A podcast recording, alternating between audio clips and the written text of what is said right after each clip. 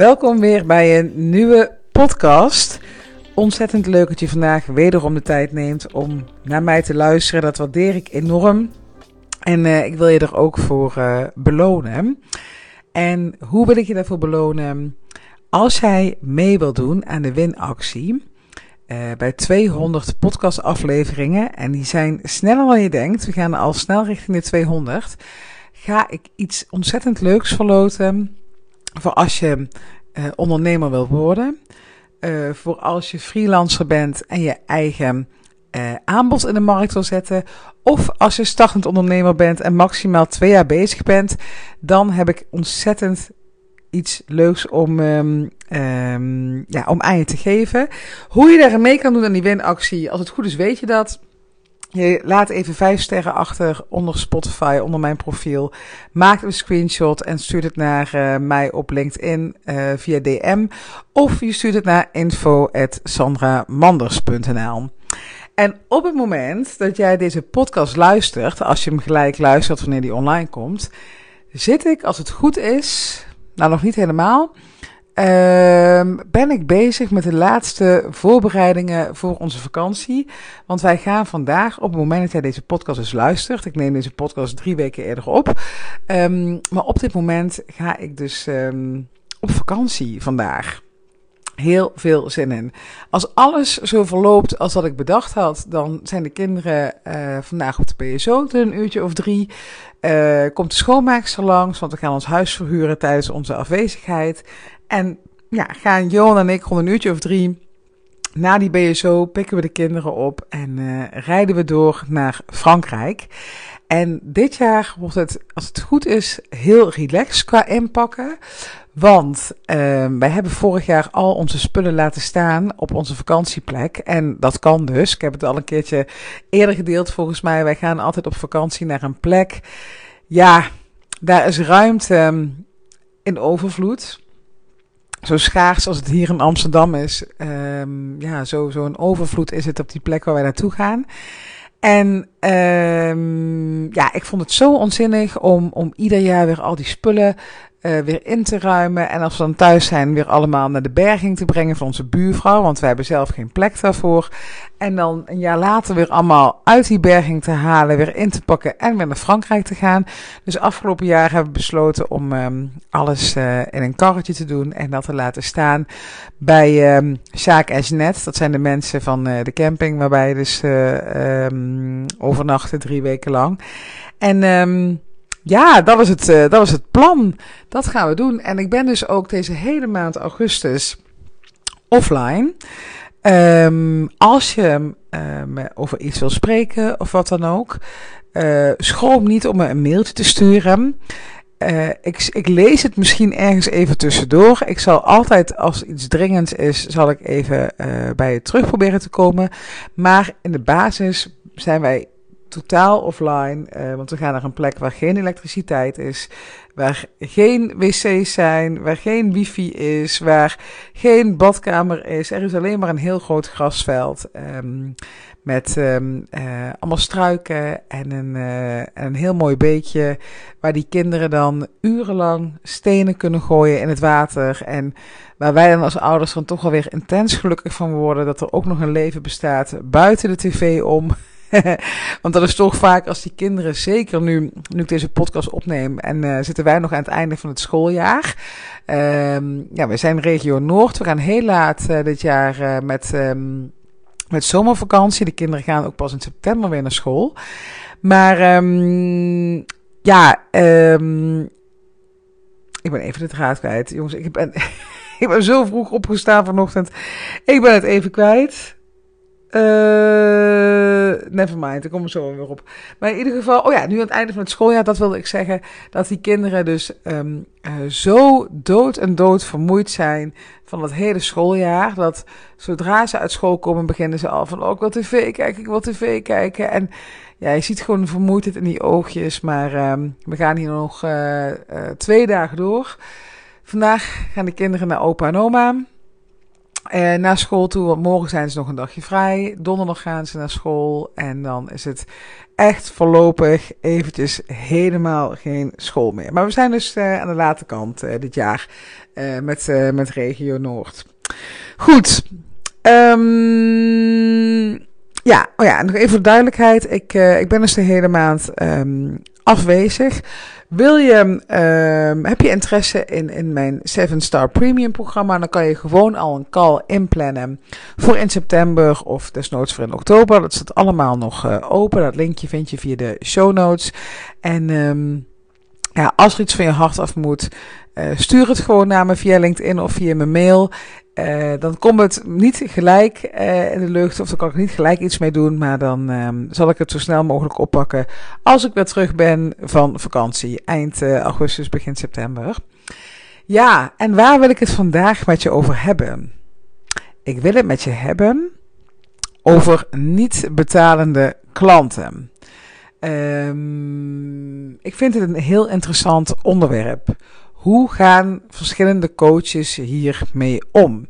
En met niet betalende klanten bedoel ik uh, klanten die uh, in de problemen zitten, dat ze niet, um, niet aan hun betalingsverplichtingen kunnen voldoen. Uh, klanten die ontevreden zijn.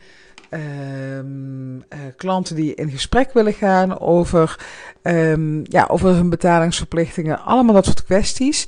Je krijgt ermee te maken zodra je um, je waagt aan het ondernemerschap. Misschien niet gelijk, misschien kan je echt wel een jaar of twee doorkomen als ondernemer dat het allemaal voor de wind gaat, dat je alleen maar tevreden klanten hebt.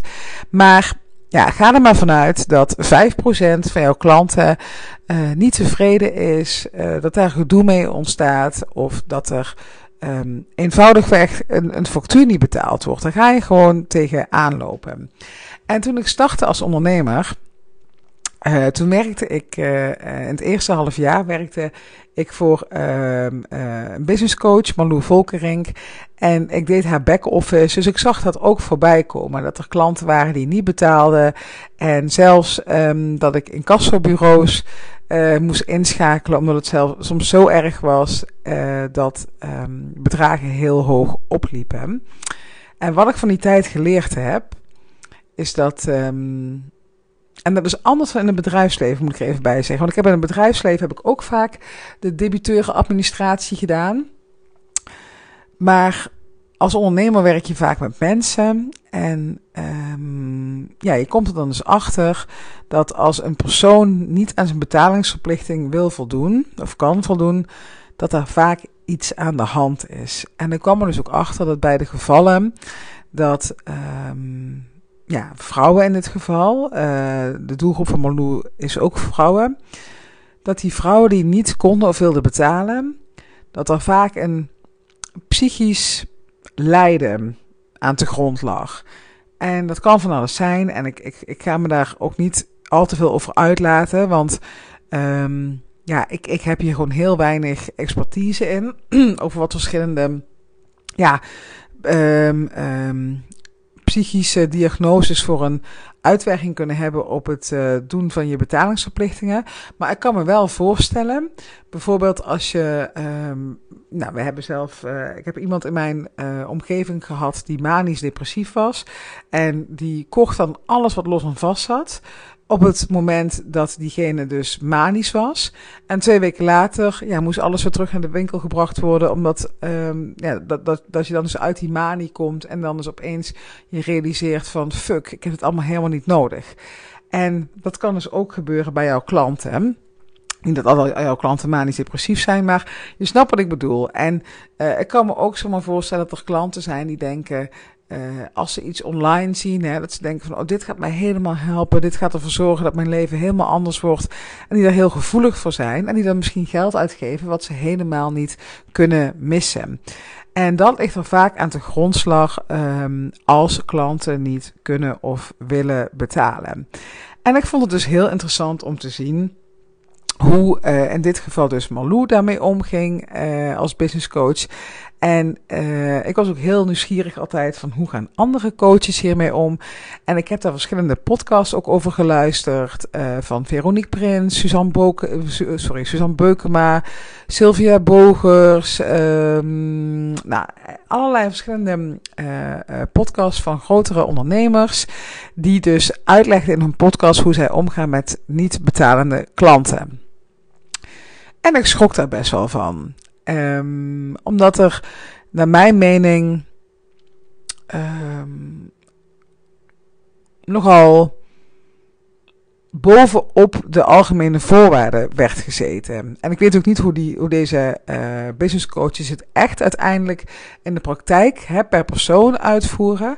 Maar in de podcast lieten ze allemaal blijken uh, dat je heel strikt moet zijn op je algemene voorwaarden. Nou, daar ben ik sowieso een groot voorstander van. Ik vind ook, hè, je algemene voorwaarden, het is niet het meest sexy onderdeel van je bedrijf.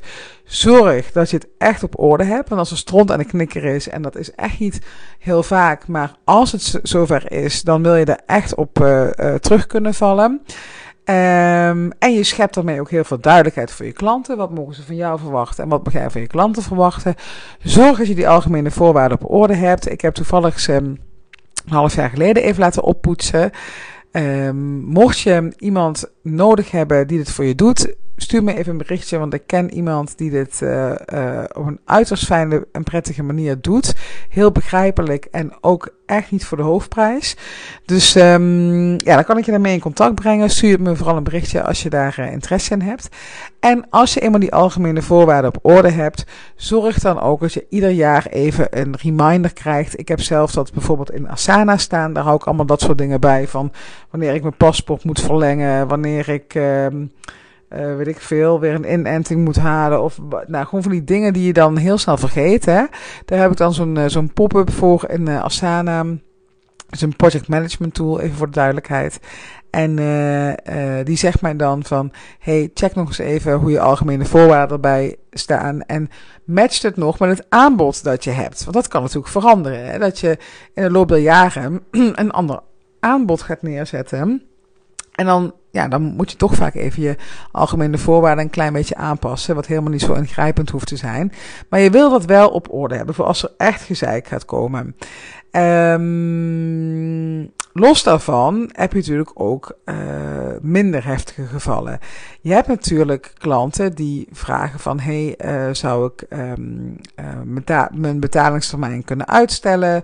Of um, uh, dat iemand in een moeilijke situatie zit en het even niet kan betalen. Uh, die vraagt om een regeling en dat soort dingen. En wat ik dus heel vaak hoorde van de, uh, in die podcast, die ik dus van de business coaches luisterde, die met heel veel klanten werken. En dan heb ik het echt over honderden dat ze heel strikt waren in hun beleid. En dat ze echt bovenop die algemene voorwaarden zitten. En dat het argument daar ook bij, vaak bij is van ja, ik heb nou eenmaal een business te runnen. Ik kan niet voor iedereen een uitzondering gaan maken. En wat ik ook vaak te horen heb gekregen is. Um, uh, ik ga niet voor God spelen. En daarmee wordt dan bedoeld dat uh, als je honderden klanten hebt en uh, er is eentje die zegt van ja, mijn tante is overleden. Uh, ik ga door een diep dal. Ik, uh, ik wil eigenlijk even het traject on hold zetten. Um, ja, hoe bepaal je dat dan? Ten opzichte van iemand die bijvoorbeeld zegt, um, die, die een hele goede band met haar paard heeft. Ik noem maar even iets. En dat diegene zegt van ja, mijn, mijn paard is uh, doodziek. Um, ik ben daar helemaal van overstuur. Ik, ja, ik, ik, ik, ik kan nu niet verder in mijn traject bij wijze van spreken. Ja, wie ben jij dan om een onderscheid te gaan maken uh, tussen het een en het ander? Hè? Uh, waarom zou de ene dan wel bijvoorbeeld een um, uitstel van betaling mogen krijgen en de ander niet? Uh, dat soort dingen. Dat wil je voorkomen als je inderdaad als business coach met grote getallen samenwerkt. Als je honderden klanten hebt, dan is dat best wel. Um, een dingetje. Dus ik begrijp het ook heel goed. Hè, dat er zo uh, geredeneerd wordt en gehandeld wordt. Maar ik schrok er wel van. En dat komt misschien ook wel omdat ja, iedere klant die ik heb, daar heb ik een persoonlijke band mee. En voelt het voor mij niet als dat uh, als zij bij mij komen en dat zij zeggen van hé, hey, ik heb een probleem met betalen. Uh, voelt het voor mij niet alsof ik als rechter ga spelen of dat ik voor God ga spelen of whatever. Dan voelt het voor mij alsof we samen een gesprek aangaan en gaan kijken hoe we dit gaan oplossen. En daarmee zeg ik niet dat ik overal mee akkoord ga. Sterker nog, ik vind juist dat. Um, uh, dat je altijd je klant mag challengen hierop. Dat als een klant zegt: Ik kan het nu deze maand niet betalen. Dat je altijd terug mag geven van: hey, jij bent ondernemer of je wil ondernemer worden. Wat zou een succesvol ondernemer doen? En wat doe jij? En dat je dus uh, het iemand niet te gemakkelijk gaat maken. Um, en gaat zeggen van oké, dan, dan, hè, dan, dan stellen we het even uit. Of dan uh, betaal je later. Of, want je gaat jezelf in de vingers snijden hiermee. Want wat zeg je eigenlijk energetisch? Energetisch zeg je: het maakt me niet zoveel uit wanneer ik geld ontvang. Het maakt me niet zoveel uit wanneer mijn klanten betalen. En dat wil je niet uitzenden. En tegelijkertijd hou je klant daar ook klein mee. Want het wordt je klant te gemakkelijk gemaakt. Terwijl als je je klant gaat challengen en gaat uitdagen en gaat vragen om toch die betaling te gaan doen, dan gaat zij of hij het uiterste uit zichzelf halen. Uh, wordt er een bron van creativiteit aangebroken en gaat diegene in de actiestand komen en is dat misschien wel net, en dat is eigenlijk de clue van het verhaal, de urgentie die een klant nodig heeft om uit zijn of haar comfortzone te gaan. Want als jij uh, in een traject bijvoorbeeld zit bij een coach en uh, nou, laat zeggen je hebt net een miljoen gewonnen bij, de staatsloterij en uh, je investeert 20.000 euro in een coach. Ja, dat, je, voelt die, je voelt dat natuurlijk minder dan iemand die dat geld bij elkaar heeft moeten sprokkelen of heeft moeten lenen. En um, over het algemeen zie je dus ook, dat, eh, dat, dat valt me altijd heel erg op ook, dat viel mij ook bij Bye Bos, mijn oude programma vaak op, dat juist de dames die het uh, uh, echt van ver moesten halen, dat die ook het meest gedreven waren. En dat die ook gelijk al hun coaching calls inplannen, die altijd de vragen stelden, die altijd vooraan stonden. En uh, degene waarbij het gewoon maar een, een klein onderdeel van een heel groot budget is, dat die veel minder... Um, ja, veel minder snel stappen zetten. Dus als je klant niet kan betalen, probeer dan altijd diegene te challengen en te kijken van hey, uh, uh, hoe zou een succesvol ondernemer nu uh, toch aan dat geld komen om aan de betalingsverplichtingen te voldoen? Dus dat, dat, ja, dat probeer ik zelf ook altijd. Want ik, ja, ik geloof er echt in dat je, iemand, dat je iemand niet helpt door het te gemakkelijk te maken. Terwijl je dat als persoon misschien wel heel graag zou willen doen ik, uh, ik ben er ook altijd toe geneigd. Ik denk van ja, als ik diegene daar nou mee help, hè, dan, uh, dan doen we dat toch gewoon. Maar in, de, ja, in de loop der tijd heb ik mezelf ook aangeleerd om daar niet zo mee om te gaan.